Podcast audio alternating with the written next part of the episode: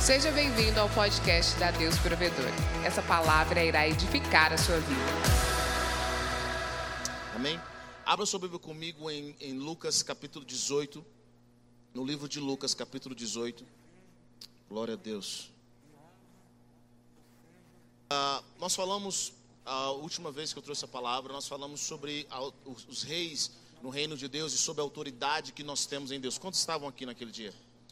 Nós falamos sobre essa autoridade que nós temos de modificar a atmosfera.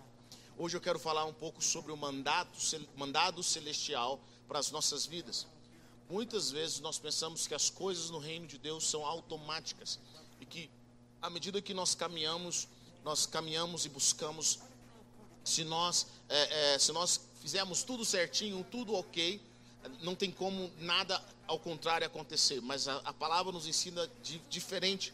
A palavra nos ensina para nós estarmos vigilantes, para nós aprendermos a ganhar coisas na dimensão espiritual, na dimensão dos céus. E Lucas 18, Jesus, versículo 1, Jesus disse uma parábola sobre o dever de orar sempre e nunca esmorecer. Lucas 18, versículo 1, versículo 2: Havia em certa cidade um juiz que não temia a Deus, nem respeitava homem algum. Havia também naquela mesma cidade uma viúva que vinha ter com ele, dizendo: Julga minha causa contra o meu adversário. Ele por algum tempo não quis atender, mas depois disse consigo: Bem que eu não temo a Deus, nem respeito homem algum. Todavia, como essa viúva me importuna, julgarei a sua causa para não suceder que por fim venha a molestar-me. Então disse o Senhor: Considerai no, o que diz esse juiz iníquo. E Jesus diz, versículo 7: Não fará Deus justiça aos seus escolhidos, que a ele clamam dia e noite, embora pareça demorado em defendê-los. Digo-vos que depressa lhes fará justiça. Contudo, quando vier o filho do homem, achará porventura fé na terra. Amém? Vamos orar nessa hora. Pai, eu quero orar nessa noite e quero pedir que a mão do Senhor esteja sobre as nossas vidas, sobre a nossa casa. Pai, eu declaro agora, eu tomo a atmosfera desse lugar, no reino espiritual para todos aqueles que estão nos assistindo, seja aqui, seja fora desse lugar. Pai, eu declaro que os anjos do Senhor possam agora guerrear a nosso favor. Pai, anjos com espada desembanhada. Pai, que toda a força do mal, tudo aquilo que espera do lado de fora, dessa igreja ou que tenta de alguma forma invadir esse espaço, que não está conectado com a dimensão do reino espiritual, Pai, eu corto agora pelo poder que é no nome de Jesus. Pai, toda tentativa, Deus, consciente contra esse culto, contra essa palavra, contra essa pregação nessa noite, Pai Celestial, que todos aqueles que espiritualmente se levantam, Pai Celestial, de forma consciente contra esse lugar, Pai, eu corto o cordão de prata em nome de Jesus, Pai. Deus, daqui não é um lugar para brincar com as coisas do Senhor, e aqui não é um lugar, Pai Celestial, para que as forças das trevas tenham preeminência, Pai Celestial. E nessa hora, pelo poder que é no santo nome de Jesus, eu declaro anjos de fogo ao redor desse lugar, anjos de fogo na frente desse altar, anjos de fogo na porta dessa igreja.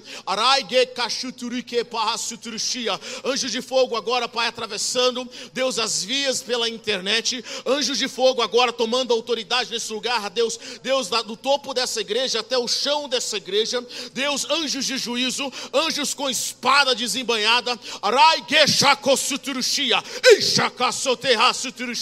Pai, pelo poder que é no santo nome de Jesus, nós nos levantamos no Espírito, Pai Celestial, e toda força do mal contra as nossas vidas, contra os corações contra as mentes, nós repreendemos e tomamos autoridade agora.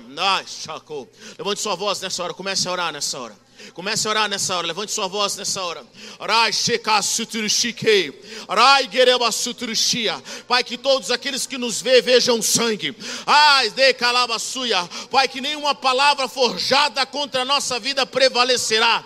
Que nenhuma mandinga, nenhuma obra do mal, nenhum spell do inimigo. Pai celestial, nenhum olho, olho seco, olho magro ou de desejo de derrota. Pai, nessa hora nós declaramos, Senhor, que o fogo do Espírito Santo Santo, o fogo da presença de Deus comece aí queimando todo mal.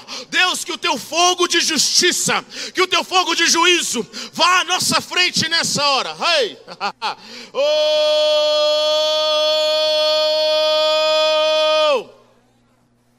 Pai, nós tomamos autoridade nessa noite. Declaramos que a mão do Senhor Todo-Poderoso esteja nesse lugar.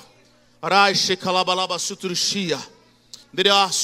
Pai, eu passo a autoridade do Senhor sobre esse altar, sobre esse lugar agora, Pai, fogo do Senhor, o sangue do Cordeiro. Pai Celestial, que todo aquele que entrou aqui de forma indevida, com intenção indevida, Pai, eu declaro agora, Pai Celestial, de Calabaçu, que ele seja queimado e destruído pelo poder que é no nome de Jesus. Dai. O sangue de Jesus tem poder nessa hora. Pai, nós declaramos que anjos do Senhor, anjos de fogo, fogo, Pai, nós declaramos o mandato do céu sobre esse ambiente. E que nada, Senhor, liberte das nossas mãos nessa hora.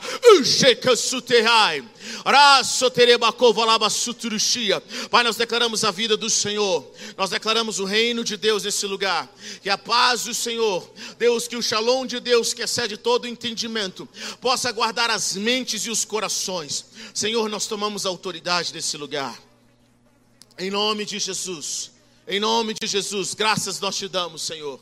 Louvado e exaltado seja o nome de Jesus. Louvado e exaltado seja o nome de Jesus. Louvado e exaltado seja o nome de Jesus. Obrigado, Jesus. Obrigado, Jesus. Obrigado, Jesus. Obrigado, Jesus. Aleluia. Aleluia. Você pode aplaudir Jesus bem forte nessa noite. Glória a Deus. Glória a Deus. Glória a Deus. Sabe de uma coisa? Nós temos, uh, existe a dimensão do Espírito e a dimensão do Espírito ela fala conosco. E muitas vezes nós não percebemos quando Deus está falando conosco, quando algo está contrário. E o que, que nós fazemos quando algo está contrário na dimensão do Espírito? Muitos crentes ficam passivos.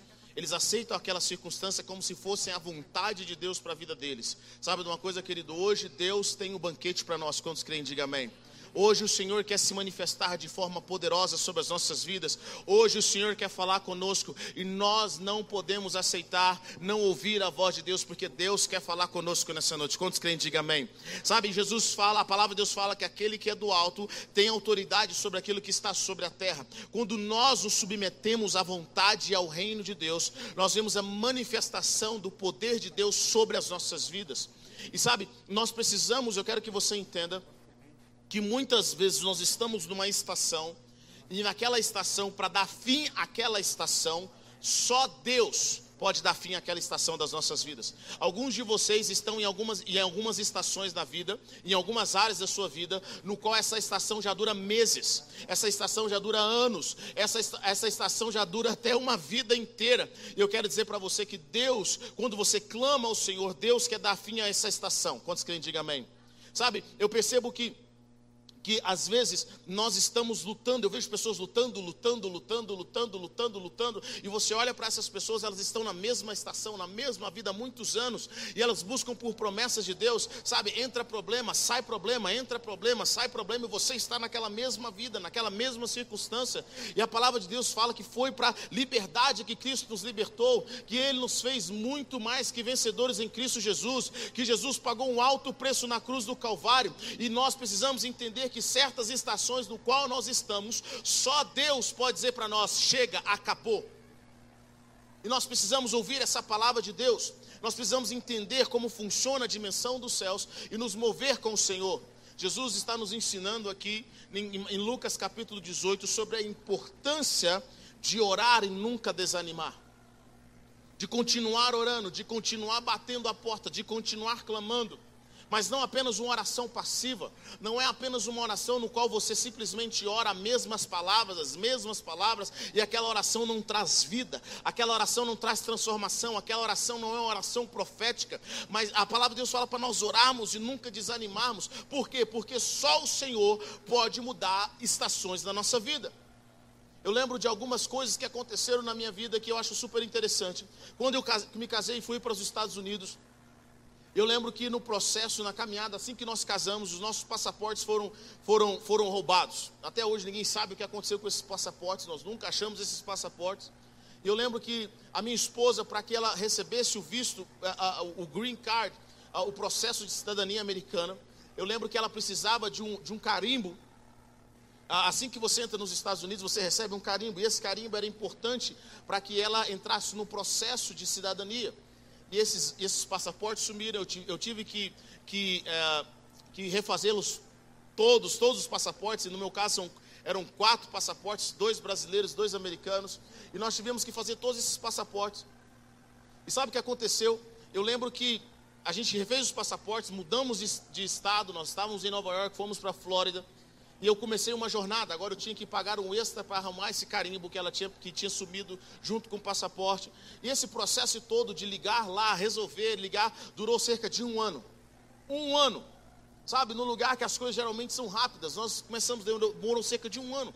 E lá estava eu e eu toda vez ligava lá, eles erravam o nome da minha esposa. Quando eu, outras vezes eu ligava lá, ninguém conseguia achar os dados dela. Eu não recebia uma carta. Eu falei, eu acabei de mandar isso, eu mandei tem alguns meses, tem resposta. Olha, não, não recebemos nada. Manda de novo, manda de novo. Alguém já aconteceu isso com você? Você está batendo porta, você vai resolver uma coisa e não. E manda para lá, vai para cá, conversa com fulano. Agora passa para Beltrano, agora passa para fulano. Agora, e eu ligava lá, gente, não tem lógica, já tem quase um ano. Minha esposa está sem poder ir ao Brasil, porque ela não pode sair dos Estados Unidos sem esse documento. Se ela sair, ela ela não volta.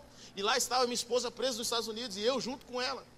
Sabe? E aí eu estava lá orando e orando, e toda vez eu conversava com alguém, conversava com outro, até que um dia Deus falou comigo no meu ouvido, estava em oração, já estava, Senhor, resolve essa situação.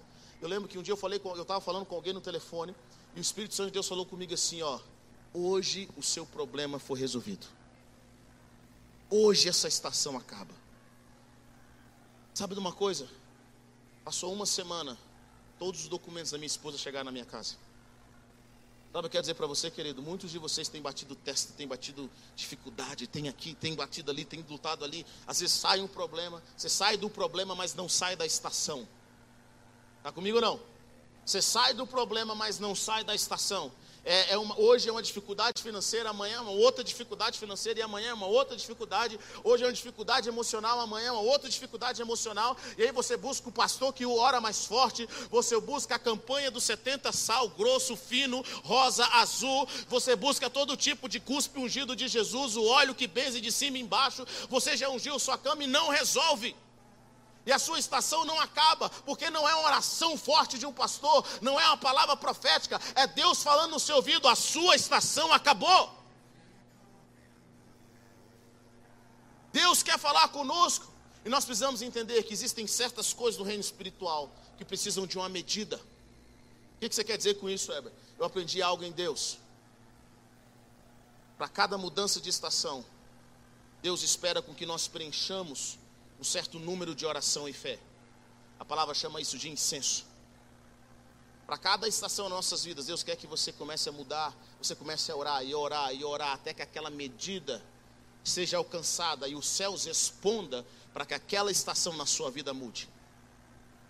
Existem algumas coisas que vão ser orações que você vai ter que fazer, são orações contínuas, você vai jejuar, você vai orar. Mas isso às vezes as orações não são aquilo que você, não é aquilo que você fala, mas a oração é aquilo que você faz.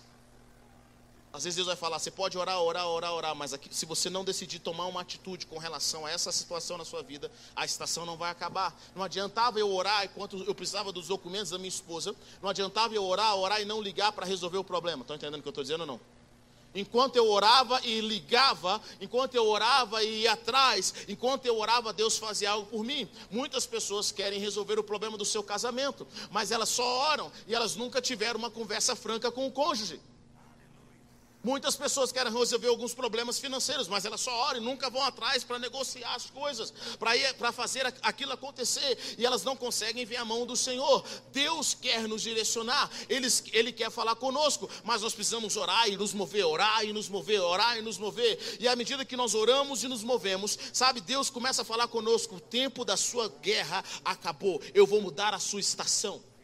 E quando Deus fala isso com a gente, presta atenção que eu quero dizer para você, sabe, é algo do Espírito Santo de Deus no nosso coração. Quando Deus fala isso com a gente, realmente a estação muda. Você não tem que enfrentar aquele problema de novo. E é interessante porque muitas vezes nós estamos passando por coisas na nossa vida, no qual tem uma área que ela está emperrada, mas tem outras áreas que estão prosperando. Alguém já passou por isso? Tem aquela área que não sai do lugar mas tem as outras áreas que Deus está fazendo milagre, Deus está fazendo algo maravilhoso. Quantas pessoas estão vivendo algo lindo na sua família, algo, algo lindo financeiro, mas tem aquela área que está preso. Quantas pessoas estão vivendo área lindo, algo espiritual na sua vida, mas tem aquela área que está preso. Querido, eu quero te encorajar o seguinte: pare de lutar com as suas próprias forças. Você já bateu de um lado, você já bateu de outro, já foi proativo, já leu livro de autoajuda, já clamou, já foi atrás, já foi aquilo que ele comece a buscar uma palavra de Deus. Por que, que eu quero dizer isso para você? Porque quando há um mandado de Deus, quando Deus fala sobre a sua vida, vai ter que acontecer. Quando Deus libera uma palavra, as coisas começam a acontecer. E sabe, para nós vermos a palavra de Deus se cumprir, nós temos que aprender algumas coisas. Nós temos que aprender a ser resilientes. Nós temos que aprender a orar e a orar e a orar e a orar e a orar e buscar a direção de Deus para o próximo passo no qual nós temos que tomar. Nós temos que observar aquilo que Deus está falando conosco. E Jesus conta a história dessa viúva, que ela tinha uma causa, ela tinha uma circunstância. Jesus está ilustrando para nós o que acontece na dimensão espiritual. Tem muitas pessoas que pensam que por ser bom, por ser dizimista, por ser ofertante, coisas ruins não podem acontecer com ele. Pessoas que pensam, eu sou fiel a Deus, eu sou bonito, eu sou lindo, eu vou à igreja, coisas ruins não podem acontecer comigo. Bom, essa não é a realidade. E em todos os meus anos de pastoreio, conversando com pastores mais velhos que eu, não é essa a realidade. Nós temos que aprender algo no reino celestial. Querido, assim como você pede para Deus fazer algo, o diabo também pede. Éber, onde está isso na minha, Bíblia, na minha Bíblia? Vê a situação de Pedro. Jesus chega para Pedro, um dos discípulos, um dos três discípulos mais próximos dele. Jesus chega para Pedro e fala o seguinte: Pedro, o diabo me pediu você. O diabo pediu para moer você, cara. Mas sabe o que, que eu fiz? Eu roguei por você. Ou seja, na dimensão espiritual também existe um tribunal.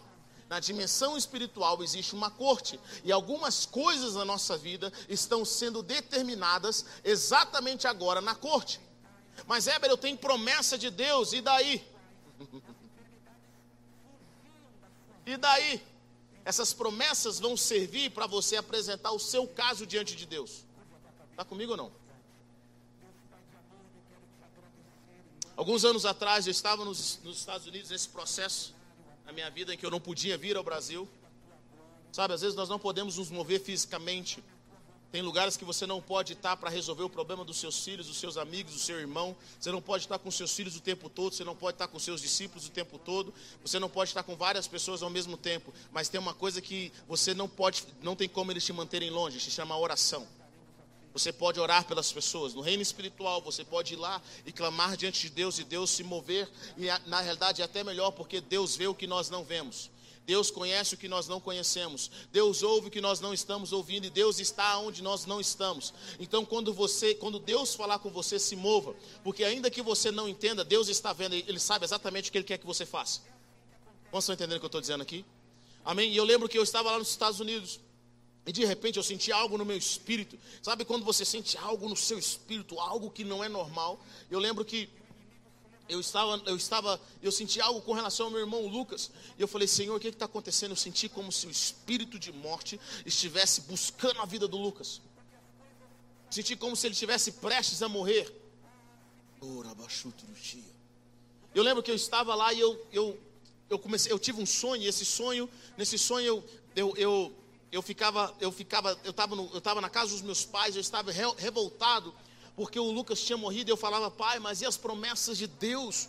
Meu irmão não está aqui, pai, e agora? E aquela situação, e eu fiquei isso por, por cerca de uma semana. Eu lembro que de manhã eu levantei uma vez, eu estava, sabe aquele momento em que você está entre acordado e dormindo? Sabe aquele momento? Alguém já passou por isso? Você fica no meio do caminho, você está meio ali, sabe? E que você tem visões, tem gente que tem visões, sabe? E naquele momento ali, eu lembro que eu estava nesse período e eu, eu vi o espírito do Lucas chegando em mim e falando assim, irmão, eu estou indo para o céu. Eu falei, o quê? Como assim? Ele falou assim, eu, antes de ir para o céu, eu queria passar aqui para falar com você, mas eu estou indo embora.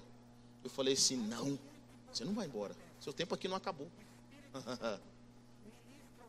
não acabou não, filho. Não vou carregar isso sozinho não, você vem comigo. E no espírito eu pegava meu irmão e levava ele de volta, trazia ele para a igreja e orava por ele. Eu quero dizer para você, querido, que o reino espiritual, muitas coisas acontecem primeiro na dimensão espiritual antes de acontecer na física. É por isso que muitos de vocês, antes de acontecer uma coisa ruim, você já sentiu, você já sabia, mas você não sabia utilizar as armas para reverter aquela situação. Quando já passaram por isso aqui, diga amém. Antes de acontecer, você fala, cara, eu levantei com uma sensação ruim. É interessante observar pessoas que Deus avisou através de sonhos, ou Deus avisou através de sensações. Eu nunca esqueço uma das reportagens. Alguém lembra do grupo Mamonas Assassinas? É da época de vocês, não? Já estou tão velho assim, misericórdia. Mamonas Assassinas foi um grupo na década de 90 que fez muito sucesso. E eu lembro que e eles morreram de forma trágica. Eles morreram num acidente de avião. E foi assim algo muito estranho. Todos eles morreram. Eles tinham um jatinho e eles bateram num monte, se eu não me engano, e todos eles morreram.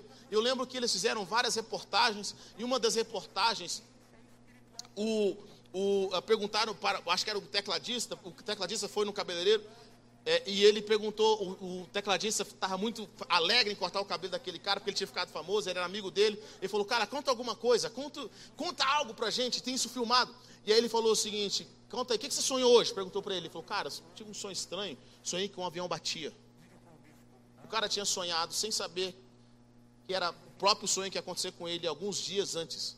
Porque a palavra de Deus fala lá no livro de Jó, que Deus avisa o homem das coisas que estão para acontecer, ainda que esse não entenda. Então você que acha que às vezes seu sonho não significa nada, Deus está falando muito com você através de sonho. Sabe, seja ele bom ou seja ele ruim. O problema é que nós não discernimos isso. Eu lembro que eu estava nesse período, eu comecei a orar e falei, Deus, eu não aceito isso, eu não aceito. Eu liguei para meus pais, eu lembro que eu acordei de madrugada. E eu orei, eu orei pela vida do Lucas, orei pela vida do Lucas, fiz, fiz com, meus, com que meus pais orassem, e eu comecei a orar na região celestial e falei, Senhor, eu repreendo todo espírito de morte. Eu repreendo todo espírito de morte. Deus, diabo, você não vai levar a vida do meu irmão. Você não vai levar a vida do meu irmão. Eu comecei a orar e comecei a orar e comecei a orar até que Deus começou a trazer paz sobre a minha vida e falou: "Tá certo, tá certo. Inimigo, você não tem força sobre a vida do Lucas." Sabe o que aconteceu? Aquela semana que eu coloquei meus pais para orarem pela vida do Lucas e a gente orou pela vida dele. Naquela mesma semana, o Lucas estava voltando de Caldas ele, ele, ele, é, ele é construtor e estava fazendo algumas casas em Caldas. Ele estava voltando de Caldas. De repente, uma carreta veio na direção dele para bater nele mesmo. Ele estava com certeza ele não estava 80 por hora no carro que ele tinha, ele deveria estar uns 130, 140. E aí a carreta veio para bater nele, para destruir ele mesmo. E ele desviou da carreta, e desviando da carreta, ele ainda bateu numa árvore, ele conseguiu desviar da árvore. E ele só, só lembra que os caras aplaudiram. Falou: rapaz, esse homem dirige demais. Sabe, esse cara dirige muito. E ele estava assim, sabe quando você não sabe o que, que aconteceu? Sabe que você não consegue mais dirigir? Bom, esse foi o primeiro livramento. Segundo livramento, ele estava na porta da igreja ele mais um grupo de casais, um grupo de pessoas, e de repente alguns assaltantes vieram na porta da igreja. Esses dias tem muitos anos isso, e ele estava na porta da igreja, e meus pais estavam, ali finalizando de atender alguém para fechar a igreja, e o Lucas estava lá conversando, e de repente essas pessoas vieram na porta da igreja para assaltar. Sabe o que aconteceu? O Lucas apavorado falou: Cara, mata eu, mas não mata meus pais. E ele, Lucas, o Lucas é metida valente, sabe? Todo mundo tem alguém na família que é metida valente. Alguém conhece esse? Sabe, é o Lucas, meu irmão, ele é metido a valente. E ele, cara, tal, ele apavorou. E o cara, não, passa o celular e passaram o celular. Ele não reagiu, graças a Deus. Você não dava nada pro cara. E no final de semana, depois que isso passou, deu tudo certo. Só levaram o celular, levaram algum dinheiro de quem estava lá na época. E quando eles foram à delegacia, descobriram que aquele grupo que tinham assaltado eles era um grupo que naquele final de semana estava em Goiânia assaltando e matando pessoas. Os caras perguntaram, cara, como é que vocês não foram mortos? Porque a galera que passou na mão desses caras, eles mataram todo mundo. Eu lembro que eu perguntei para meu irmão, irmão, o que está acontecendo? Ele falou, cara, por incrível que pareça, nessa época que você falou que você estava orando por mim, eu estava sentindo como se meu tempo na terra tivesse acabado. E se eu aceito? Hoje nós não teríamos Freedom Movement, hoje nós não teríamos o louvor que nós temos, o DP Music. E se eu aceito? E se eu falo, não, cara, eu sou filho de pastor, estou indo na igreja, está tudo certo, o diabo não tem poder, não vai acontecer nada. E se eu aceito? Quero dizer para você, querido, muita coisa na dimensão espiritual não está determinada ainda. Quando Deus fala com você, quando você sente algo no reino espiritual, comece a orar. Comece a clamar. Comece a levantar a sua voz. Comece, cara, eu lembro de pessoas que, que Deus eh, avisou eles momentos antes de entrar num avião. Eles iam entrar no avião, eles iam dirigir, ou Deus falou para eles: para onde você está, não faça dessa forma. E é isso que nós temos que aprender na dimensão espiritual. Essa viúva começou a clamar ao, ao Senhor, começou a clamar ao juiz que fizesse justiça. Eu vou ler com vocês daqui a pouco sobre o rei Ezequias, no qual Deus muda a estação da vida dele. Mas essa viúva clama e Jesus fala o seguinte: olha, se o Pai Celestial, se o, o, o juiz Inico fez justiça a essa mulher, imagine ao Pai Celestial vai fazer para aqueles que clamam dia e noite. A palavra de Deus fala para nós orarmos em todo o tempo no Espírito. Não parar de orar, ore sem cessar. Ebre, como é que você aprende? Ora sem cessar. Ora, Senhor Deus, eu estou aqui, eu estou no carro, eu estou orando. Eu entro em casa, eu estou orando. Deus, guarda a minha vida, guarda a minha família. Senhor, em nome de Jesus, Senhor Deus, traga a tua direção, me mostra o caminho. Quando você está em constante oração, o Senhor começa a trazer a direção e começa a trazer cumprimento. A palavra de Deus fala o seguinte, querido: que se o Senhor não edificar a casa, em vão trabalham aqueles que estão lá edificando. Se o Senhor não guardar, em vão vigiam as sentinelas. Se o Senhor não colocar a mão, nós não estamos protegidos. Como estão entendendo o que eu estou dizendo aqui? Diga amém. Sabe, querido, eu sei que você casou lindo, que a sua família é maravilhosa, mas o Senhor quer colocar a mão sobre a sua casa. O Senhor quer proteger a sua família. Construa sua família no Senhor. Continue clamando. Continue pedindo para que o Senhor se mova de forma poderosa sobre a vida da sua casa. Isaías 38, versículo 1. Abra sua Bíblia comigo no livro de Isaías, capítulo 38, versículo 1. Conta a história de um homem que foi temente a Deus. Ele era o rei Ezequias.